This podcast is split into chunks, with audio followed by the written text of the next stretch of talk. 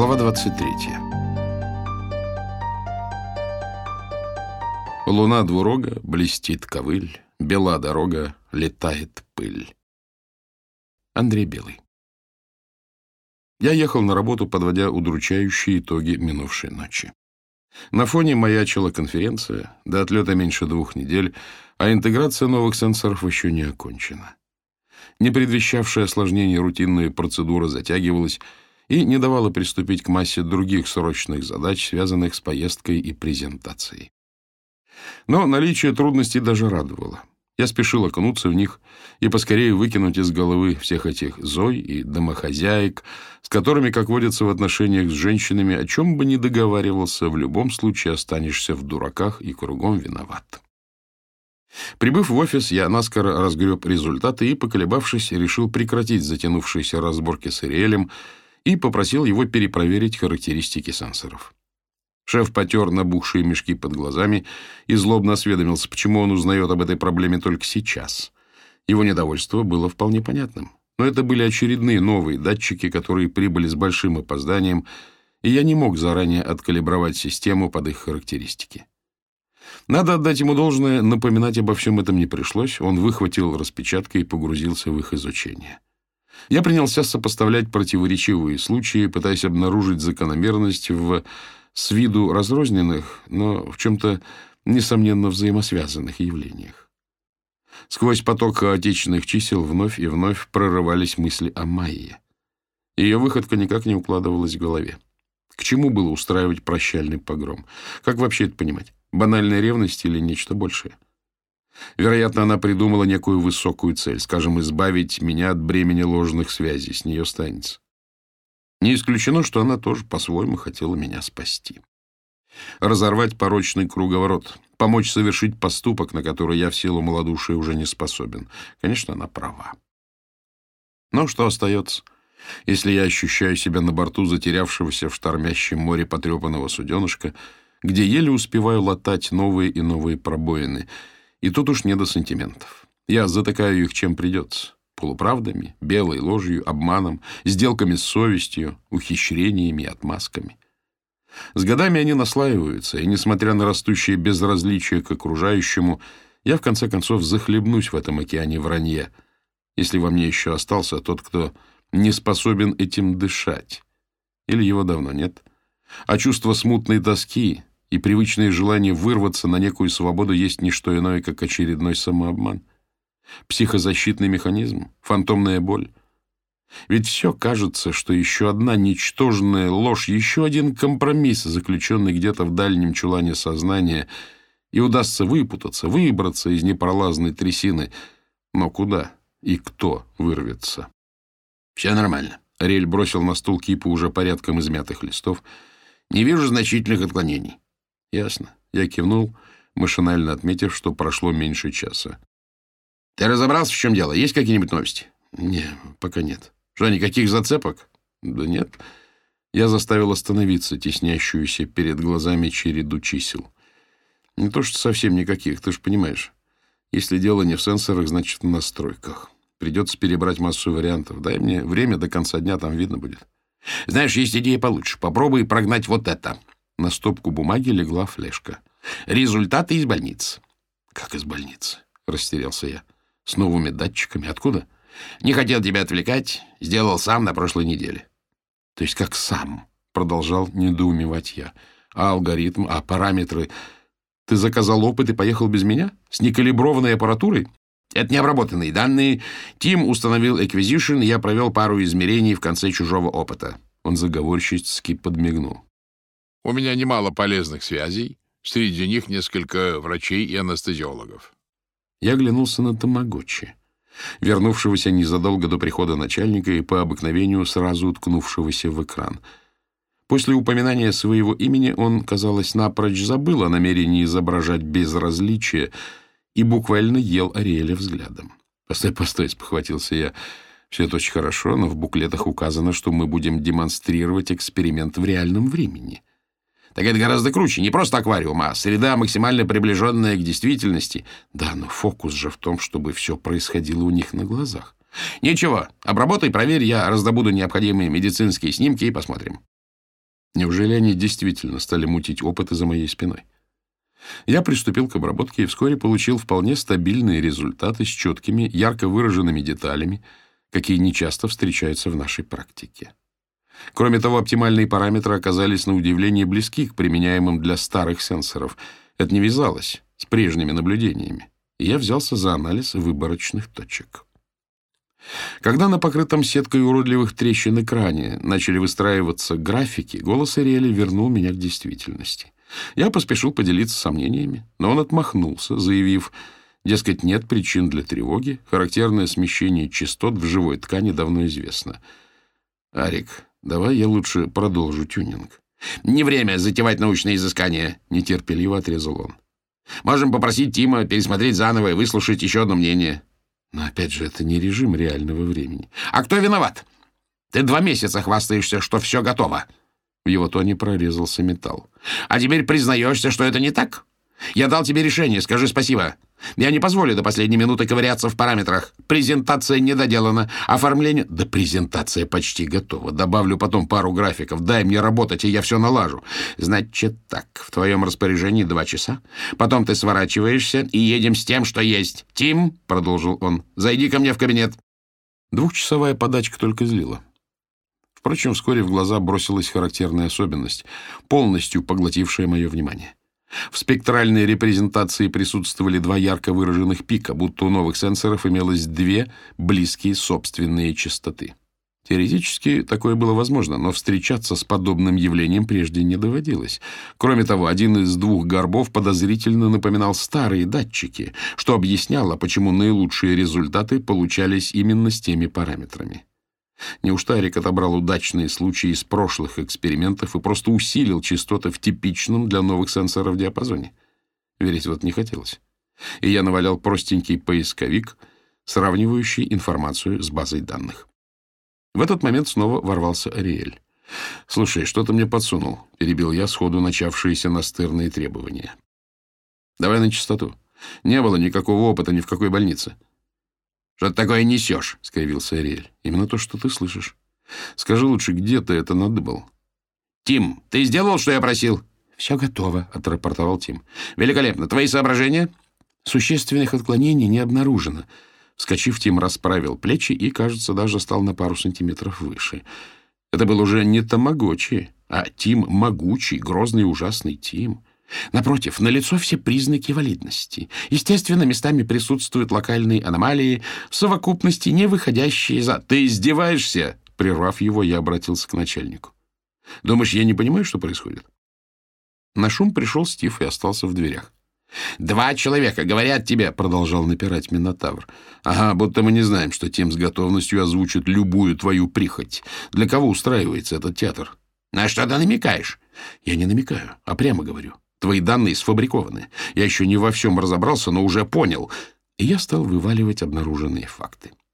Сочтя происходящее достойным внимания, Стив сел рядом с Ирис, тоже прислушивающийся к разговору. Наконец, потеряв терпение, шеф рявкнул, что нам сейчас не до бредовых теорий конспирологии, сделал рубящий жест и ринулся к выходу. В этот момент поисковик, за которым я следил краем глаза, выплюнул первый итог — «О, вот оно, вот откуда ты это передрал!» — захохотал я, разворачивая лэптоп, так, чтобы все могли полюбоваться на два практически идентичных графика, к одному из которых была прилеплена искусственная загогулина. «Ариэль, знаешь, это выглядит просто жалко!» Минотавр замер на пороге. «Тим, самое время высказать авторитетное мнение», — глумился я. «Нет?» Желание отпало? Странно. Такой случай выслужится перед начальством. Может, ты, Арик, желаешь как-то прокомментировать выводы научных изысканий?» На мониторе возникла новая пара верблюдоподобных контуров. «Значит, давай уточним. Ты хочешь, чтобы на конференции я вышел с данными, собранными в ходе эксперимента, имевшего место исключительно в твоей, и вот его, я ткнул в сторону Тима, фантазиях?» «Думаю, основная идея — продемонстрировать полную функциональность», — примирительно проговорила Ирис, прежде чем Ариэль успел разразиться ответной тирадой.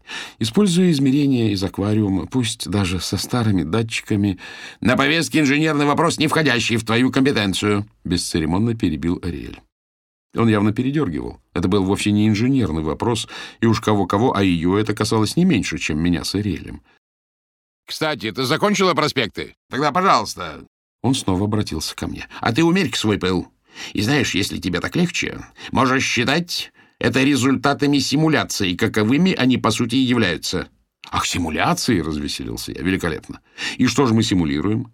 Поездку в больницу? Опыты на животных? Коллеги!» — дипломатично вымолвил Стив. «Не стоит преувеличивать. Мы не вводим никого в заблуждение. Есть хорошие результаты для старой конфигурации. Есть новое поколение сенсоров. Интеграция одного с другим — не концептуальный вопрос. Конечно, в идеале хотелось бы решить его до конференции, но мы не можем позволить себе такую роскошь. Эта ссора тем более неуместна, что у всех общие цели. Вы оба по-своему правы. Но Ариэлю лучше видна полная картина, если он считает, что синтезированные данные допустимы, нет причин прерывать плановую подготовку. Ирис едва заметно скривила губы. Пока Стив изливался, притащился Джошуа, судя по всему, прекрасно слышавший последнюю часть этого интенсивного обмена мнениями. Вслед за хозяином пришкандыбал в придачу ко всем остальным уродствам недавно хромевший песик. Можешь хоть на уши встать, но с этим вот дерьмом я никуда не поеду. Проигнорировав Стива, заявил я Ариэлю. Поедешь, еще как поедешь. Два месяца валял дурня, в последний момент опомнился. Ты сам создал эту ситуацию, и нечего теперь разыгрывать из себя борца за правду, в то время как я пытаюсь спасти компанию. Место работы для всех, и нашу, в том числе и твою репутацию. Он ткнул в меня пальцем. Это на твоей совести. Ты несешь ответственность не только передо мной, но и перед коллегами. Короче, пройдись по новым данным, и к концу дня жду отчет о продвижении с презентацией. «Не хотел вмешиваться, но вы так шумите, что сложно не быть в курсе», — протянул Джошуа. Полагаю, надо дать Илье шанс завершить начатое. В крайнем случае выступите со старыми сенсорами, а в течение ближайших месяцев выпустим новую статью. Можете объявить о подготовке публикации, в которую войдет развернутый анализ. «Все упирается в то, — оборвал Ариэль, — что старые сделаны по технологии, непригодной для медицинской аппаратуры. В новых нет существенных изменений, но с формальной точки зрения это абсолютно разные вещи. Выйти со старыми датчиками равносильно... Да все равно, что выйти с пустыми руками. Это во-первых. А во-вторых, срываясь на крик, продолжил он. «С каких пор в нашей фирме повелось лезть в сферы деятельности, не относящиеся к прямым обязанностям?» Джошуа покосился на него с оттенком печального сожаления на немолодом и в последнее время как-то осунувшемся лице. «Чрезвычайно трогательно», — саркастически произнес я. «Вот только непонятно, что именно из всего вышесказанного дает нам право врать врачам и будущим пациентам. «Можешь называть это как угодно», — огрызнулся Минотавр. «Мы в этом положении из-за твоего наплевательства». А я не прошу, чтобы кто-то за меня отдувался. Если с сенсорами все в порядке, в чем, кстати, мы все еще не уверены, то за 12 дней я выверну алгоритм наизнанку. Буду ночевать тут, если потребуется. Но они у меня заработают. На слове «заработают» колченогий пудель зашелся визгливым лаем. «Убрать вон эту паршивую псину!» Дернувшись от неожиданности, закричал Ариэль. «Тут вам не собачий приют!» Собачонка взвизгнула и забилась в щель между стеной и створкой двери. «Прения окончены», — проговорил Ариэль изменившимся голосом. «Ты два месяца морочил голову, что все в порядке». Сунув лапу в аквариум, он выудил сенсор, а потом сгробастал и остальные. «Вот и все в порядке. Он оглядел подчиненных тяжелым взглядом и вышел, сжимая датчики, с которых еще капала вода. Некоторое время никто не двигался с места, но постепенно работники стали расползаться. Ирис принялась подавать какие-то знаки, пытаясь привлечь внимание, но я пребывал в полном ауте, будто облитый помоями сидел и глазел в опустевший аквариум. Когда рябь улеглась, я медленно встал. «Эй, — тихо позвала Ирис. — Пойдем на улицу. — Не сейчас. — Илья, не надо, остынь. Я аккуратно отодвинул кресло и вышел в коридор на ходу, ускоряя шаг. Ворвавшись в кабинет, захлопнул дверь, пнул в сторону стул и принялся орать. «Думаешь, я позволю провернуть такую махинацию?» «Достаточно!» — отрезал он, не отрываясь от экрана. «Иди работай!» «Ты думаешь, я не знаю, что это не в первый раз? Полагаешь, никто не видел картинки, которые ты втюхал инвесторам? Когда это проворачивалось ради инвестиций, я еще мог промолчать, но переиграть никогда не поздно. То-то они обрадуются. «Я долго терпел твои выходки», — прорычал Минотавр, грузно поднимаясь. Но если тебе кажется, что удастся меня шантажировать, ты ошибаешься. Сам создал ситуацию, вот и выкручивайся. А я и не увиливаю от ответственности. Верни сенсоры. Я грохнул по крышке стола. Иначе я никуда не поеду. Считаешь себя незаменимым? Осклабился он. Значит, поедет Стив. Уж он-то справится с презентацией никак не хуже. И вообще алгоритм закончен. А тюнинг можно перепоручить Тиму. Не обольщайся. От тебя можно избавиться в два счета, так что катись, пока я не вышвырнул. Мне насрать, уволишь ты меня или нет. Приблизившись вплотную, я принимаюсь вопить ему прямо в лицо. «В любом случае, я не дам тебе это проделать. Я уничтожу этот твой говенный биоспектрум. Ты хорошо меня слышишь? Я обращусь к инвесторам и покажу, как ты грабишь их, впаривая намалеванные в фотошопе картинки. Я заявлюсь на конференцию с графиками, которые ты только что видел. Я урою всю эту жалкую пародию на стартап, потому что ты уже окончательно сучился». Скажи, каково это — превратиться из ученого в кабинетную побледушку, стелющуюся под каждого, кто готов платить? В ответ Ариэль коротко замахивается и врезает мне в челюсть. Голова мотнулась. Я ударяюсь спиной о дверь и, падая, задеваю ручку кресла, которое переворачивается и валится на меня. Я оказываюсь на полу, четко различая ворсинки ковра и солоноватый привкус во рту. Порываясь вскочить, отфутболиваю стул и вижу Минотавра, застывшего со сжатыми кулаками — а за его плечом зрачок камеры, утопленный в стену под потолком. И тут меня прорывает. Я валюсь обратно, захлебываясь в приступе истерического хохота. Арик, дернувшись, как от пощечины, свирепо надвигается. Брызжа кровью, сквозь приступы гогота я указываю на камеру. Он оборачивается и замирает. Приподнявшись, я слежу за стремительным искажением его лица. Когда ненависть сменяется последней стадией отчаяния, я валюсь обратно, корчась в новом припадке гомерического смеха. В боку колет от ушиба, но я не в силах остановиться. Ариэль срывается с места, подхватывает кресло и начинает молотить им по стене. Слышится треск. Куски пластикового корпуса сыплются на ковер вперемешку с обломками гипсовой перегородки. Огрызок камеры вываливается наружу, повисает на проводах.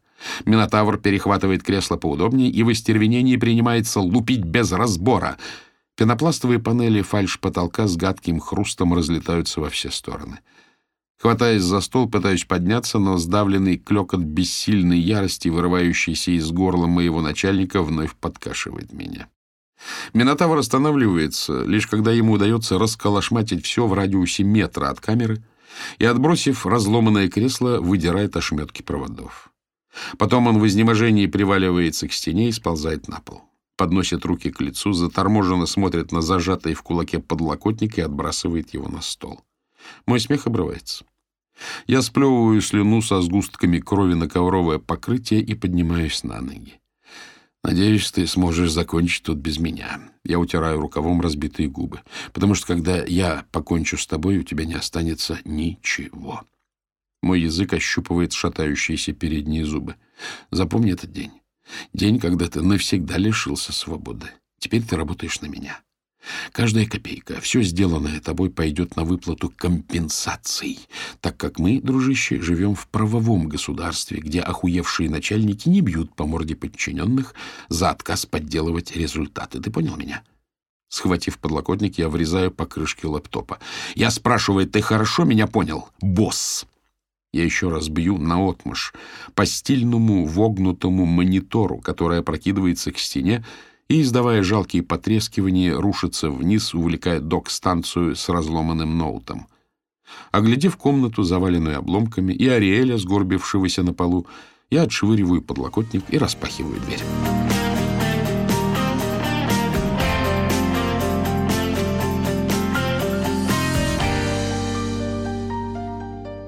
Челленджер несется по хайвею 101 в сторону Сан-Франциско. Сев в машину, позвонил Шурику. Было необходимо выговориться. Наконец-то я отделался и от Минотавра, и от давно обрыдшей работы. Я уже видел себя на самолете, улетающем в Таиланд, где на несколько месяцев погрязну в беспробудном блуде и наркоте. И хотя можно бы придумать что-нибудь позаковыристей, начну я непременно с Таиланда, куда так давно хотел. Но Шурику не до меня. Его младшенький приболел, жена взвинчена, и он спешит распрощаться. Затем пробую выцепить Раби и раз за разом попадаю на автоответчик. Набираю еще пару номеров с тем же результатом. Проглотив застрявшую комом в горле невысказанность, звоню местному дилеру. Он тоже пытается отвертеться, но я настаиваю, предлагая накинуть сотню-другую, и в конце концов мы забиваем стрелку в парке у моста. Разжившись втридорога двумя граммами перворазрядного кокаина, нанюхиваюсь до полного остекленения. С непривычки сильно ведет, но взгляд проясняется. Колкие детали буквально режут зрение, а гудящую голову сразу отпускает. Я возвращаюсь в машину, врубаю музыку и еду в паб, где всегда темно и прохладно, и куда частенько заглядывал в прежние времена. На перекрестке останавливается пикап с буйволовыми рогами на капоте и чувачком в растаманской шапке. Я рассеянно созерцаю этот драндулет и вдруг понимаю, что это Майк. Майк из группы «Бизар» чего-то... Или не Майк. Загорается зеленый. Опомнившись, я начинаю надсадно сигналить, но пикап берет с места, разворачивается и уносится в обратном направлении. Выматерившись, еду дальше, а в голове в ослепительных подробностях вспыхивают искаженное лицо начальника, капли крови, разбивающиеся о шероховатую поверхность, хруст, скрежет, обрывки проводов — и я поминутно нащупываю в потайном кармане рядом с пакетиком кокса флешку с видеозаписью. Мой билет в вечную свободу от лживого мира процессов, слоганов корпоративной этики и в усмерть охреневших начальников. Покинув разгромленный кабинет, я окриком выгнал Тима и бросился к Ирис. Отмахнувшись от расспросов, попросил отыскать и скинуть на флешку последние полчаса записи с видеокамеры — Пока она ковырялась в сети, я сгреб личные вещи и швырнул на стол магнитную карту. Заполучив файлы, наскоро поблагодарил, подхватил сумку и метнулся к двери, спеша покинуть ненавистные стены. Но Ирис порывисто встала и провела тыльной стороной ладони по моей щеке. Это легкое прикосновение на миг обожгло кожу, и сейчас на фоне бурлящих эмоций нет-нет да мерцает в памяти теплым отцветом. Приехав в паб, сажусь у стойки и целенаправленно надираюсь, силясь побыстрее утопить в алкоголе приступы агрессии и омерзения ко всему окружающему. Неверной походкой подваливает девица и принимается неумело, но напористо заигрывать, нашептывая липким голосом какую-то пошлятину.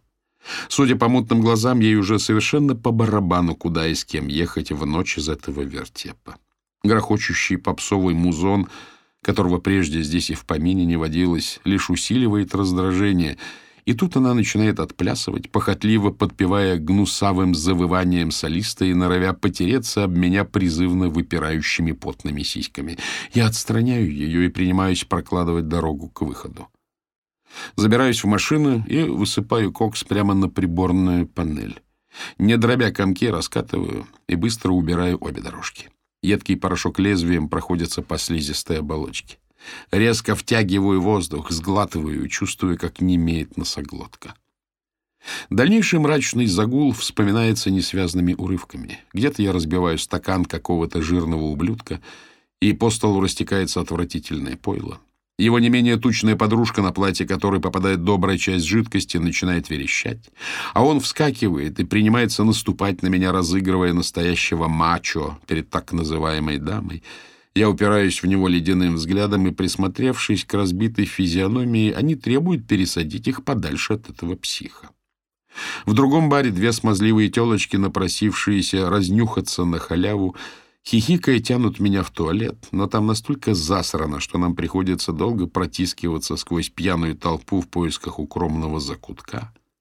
Потом, хотя за хронологию в моем состоянии ручаться не стоит, на входе в очередной клубешник задираюсь с каким-то верзилой, с сальным самодовольством, заявляющим, что оборванцам у них не место — в итоге его коллеги выталкивают меня на улицу, тащат за угол, в ближайшем переулке пару раз темпераментно встряхивают, швыряют на мостовую и уходят, оправляя борта форменных костюмов. Меня несет дальше и глубже, и происходящее все бесповоротнее тонет в алкогольно-наркотическом дурмане. Последнее, что помню, яркие блики рекламных щитов, светящиеся витрины и мелькающие огни уличных фонарей. Меланхоличная музыка убаюкивает истерзанную душу, из кондиционера приятно льются потоки прохладного воздуха, а пятна света сплетаются в красивые линии, уплывающие за пределы лобового стекла. Внезапно слышится пронзительный визг покрышек и вихрем нарастающее гудение. Заламывая руль, я бью по тормозам, машина подскакивает, налетев на бордюр, раздается жуткий треск, скрежет, удар — и темнота.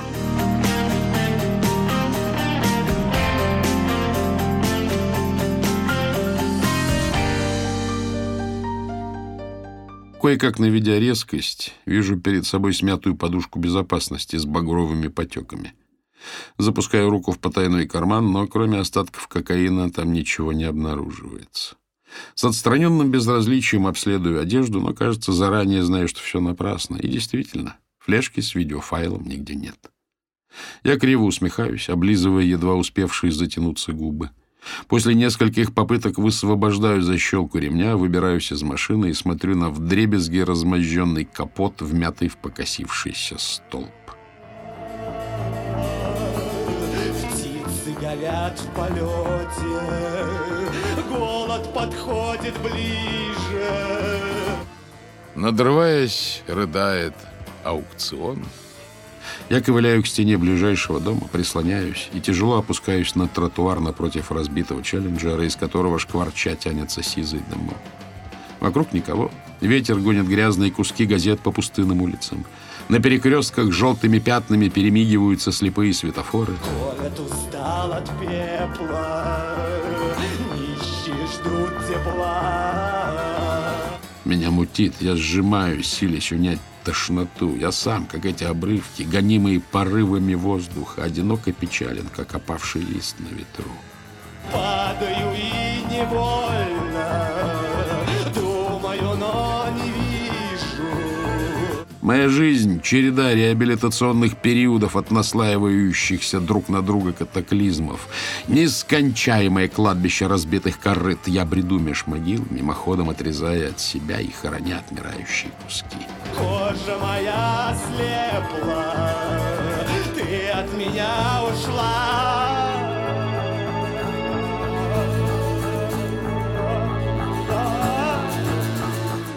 Сколько можно, когда это кончится? Зачем? Зачем это все? Кому оно надо? Уж точно не мне. Я не просил всего этого. Кожа моя слепла, холодно мне и стыдно. Я чувствую, что хрипну и понимаю, что ору во все горло. И мои крики срываются в жалкий сип. Я запрокидываю голову, пытаясь отдышаться. Меж отвесных высоток рваные клочья туч. Сделано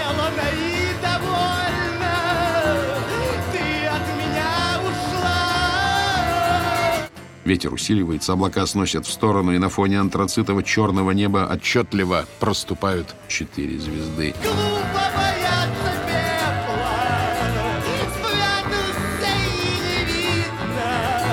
Крайняя, самая яркая пульсирует, мерцая и переливаясь.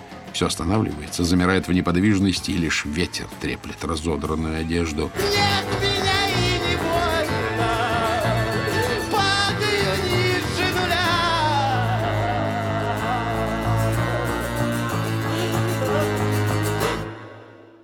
Это уже не аукцион, это звучит внутри. Звучит и звучит нескончаемым рефреном, и последняя щемящая нота беспредельно растягивается, заполняя и сливаясь со мной, небом и ветром в единое всепоглощающее ничто, на фоне которого мерцает одинокая звезда, вторящая затихающему звуку.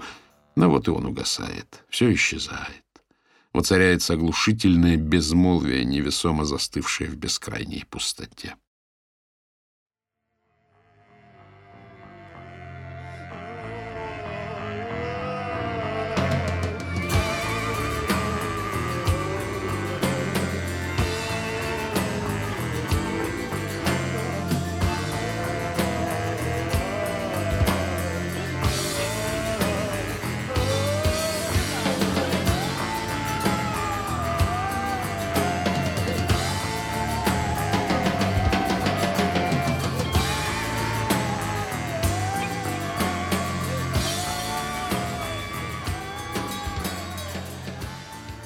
Завывание сирен разрывает оцепенение. Сквозь закрытые веки различаю бешено вспыхивающие красно-синие цвета.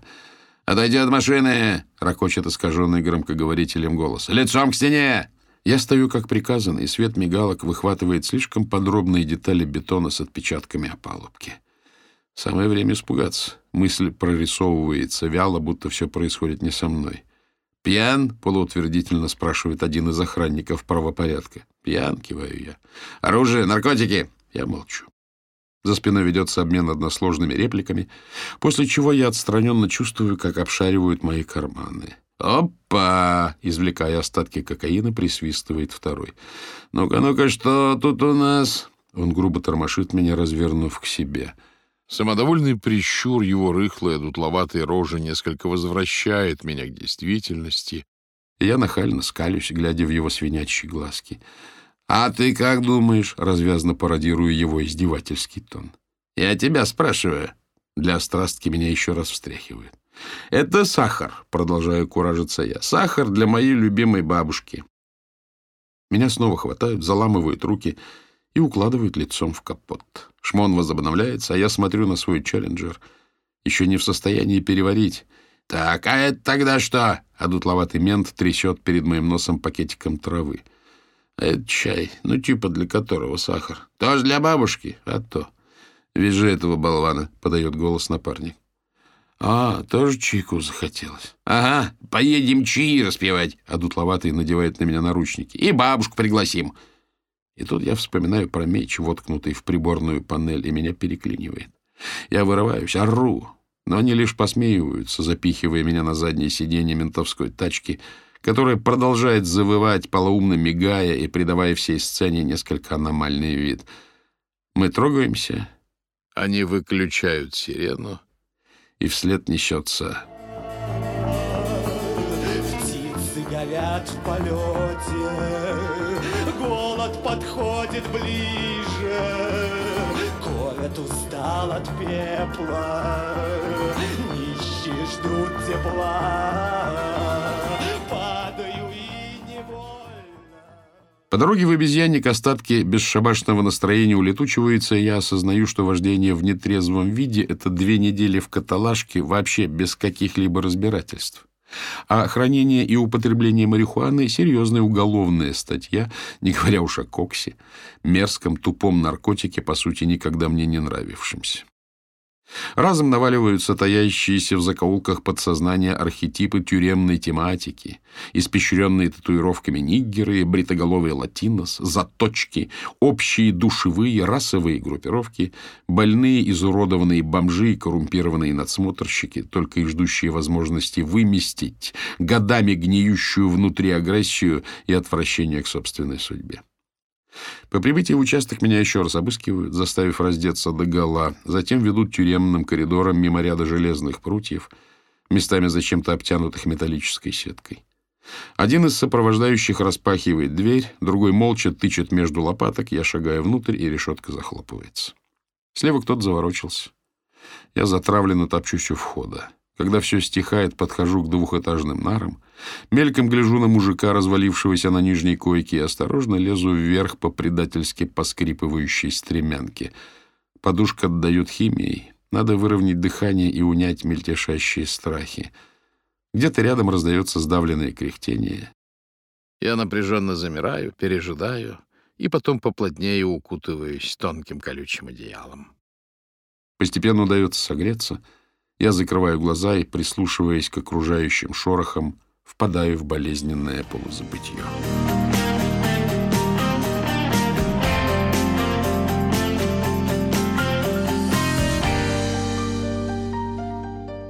У классной доски строго одетая Ира тягуче выводит слова, которые я мучительно переписываю в тетрадь. «Я — мать, у меня ребенок». Скрип мела по грифельной поверхности судорогой сводит скулы. Я ужасно волнуюсь, боясь допустить ошибку, а карандаш так и норовит выскользнуть из влажных пальцев. Я должна думать о будущем, а ты оболтус и шалопай. Дописав, поднимаю глаза и вижу на ее месте Ариэля. «Как опять? Десять ноль пять!» Он выхватывает тетрадь с моими каракулями, отгрызает большой кусок и, скривившись, сплевывает обложку. «Это никуда не годится! Это наша общая война!» Я вскакиваю и вручаю ему банку с заформалиненным сердцем. Ариэль принимается сдирать крышку. Он плотоядно облизывается, стремительно обрастая бурой шерстью. Раздается школьный звонок, и с потолка валятся платоновы яблоки раздора. Я выскакиваю в коридор, поскальзываясь, несусь по узкому проходу, дергаю ручки дверей и раз за разом убеждаюсь, что все они заперты. Наконец, одна поддается, я влетаю внутрь и оказываюсь в кинозале, полном едва различимых в полумраке зрителей. На экране крупно мое перекошенное пьяное лицо с красными пятнами и каплями пота. Потом крупно розовато-ребристый след от резинки трусиков. Крупно пальцы сжимают копну тугих волос. Я хрупкая и ранимая. Мне нужен человек, чтобы идти рука об руку, стонет певица, когда мой двойник берет ее, прижав лицом к стене и стиснув в кулаке задранное платье. Развиваться со мной, радоваться со мной. И, и, пожалуйста, а, а, пожалуйста, прекрати манипулировать моими чувствами. Гремят оглушительные аплодисменты, меня перекореживает. А тем временем на экране следующая сцена. Становясь на колени, Вера расстегивает ремень, приспускает джинсы и, выгибаясь, призывно обнажает белые ягодицы. Всхлип восторженного умиления прокатывается по залу. Я бросаюсь наружу и мчусь дальше. Коридор внезапно обрывается. Балансируя на краю, не могу оторвать взгляд от разверзшейся бездны. Оглянувшись, вижу, что стою на вершине башни. Вход за спиной гулко схлопывается. У ног, змеясь, разворачивается узкая винтовая лестница. Я кидаюсь вниз, ежесекундно рискуя сорваться. Спешу во что бы то ни стало добраться до той упущенной червоточины, где зародилась первая трещина, а за ней вся необратимая цепь последующих событий. И тут, резко спикировав, передо мной приземляется громадный птерозавр — «Ты хорошо подготовился к конференции», — ревет он, роняя ядовитую слюну. «Вы изубрил книгу мертвых». Я выхватываю сверкающий меч оголтелого идеализма и раз за разом тычу в чудовище, но он не пробивает броню, а лишь высекает снопы раскаленных искр. Монстр разевает пасть. Я отбрасываю оружие, одним движением откусываю ему голову и чувствую сладостный вкус. Окровавленная туша рушится в пропасть, конвульсивно потрясая костистыми крыльями. Я испускаю победный клич, прыгаю, спотыкаюсь на выбоине, оступаюсь и, раздирая ладони об ускользающий край, срываюсь вслед за чудовищем. Падение ускоряется, в ушах хлещутся струи ветра, клочья мыслей захлебываются во всепоглощающем ужасе. Я принимаюсь орать, кувыркаясь и суматошно размахивая руками, и вдруг чувствую, что воздух держит меня. Расправив крылья, я планирую, широкими кругами опускаясь к подножию, где сквозь рваную пелену виднеется дремучий лес. Коснувшись земли, замираю. Втягиваю сырой, наполненный лесными ароматами ветер и безошибочно чую нужное направление. Мановение руками, и крылья разлетаются, оседая белесым ворохом перьев. Перемахнув через выкорчеванный пень, бросаюсь в чащу. Ветки нещадно хлещут лицо и тело. Я продираюсь сквозь бурелом, миную мшистый ельник, опушку и врываюсь в топкие дебри густого тростника. Стрекозы шарахаются при моем приближении. Острые листья режут кожу. Я спотыкаюсь, падаю, но не обращая внимания на боль, рвусь дальше. Заросли внезапно расступаются, и я на краю лесного пруда. Вокруг никого. Звенящая тишина. В застывшей прозрачной воде отражается бирюзовое небо наискось, рассеченное бороздой перистых облаков. Я замираю и долго смотрю на неподвижную гладь. Очнувшись, вижу на другом берегу девочку с красными волосами. «Где ты был?» — вкрадчивый голос заполняет все пространство. Я пытаюсь ответить, но горло сжимается и не удается выдавить ни звука. Она смотрит, не мигая, и мне хочется забиться обратно в чащу, но я только отвожу глаза, чтобы не видеть ее взгляда. Почему ты не приехал ко мне за все эти шесть лет? Внутри что-то обрывается. Я понимаю, что сказать нечего. И это молчание мне никогда не простится. Мгновения невыносимого безмолвия растягиваются и падают бесшумно и безвозвратно, растворяясь в удушливой пустоте. Тра-та-та та Осколками эхо лопается хрустальная тишина. Я вздрагиваю, оборачиваюсь и вижу дятла. Вывернув шею, он смотрит на меня, потом на нее. «Я боялся, Майя», — шепчу я. «Я боялся».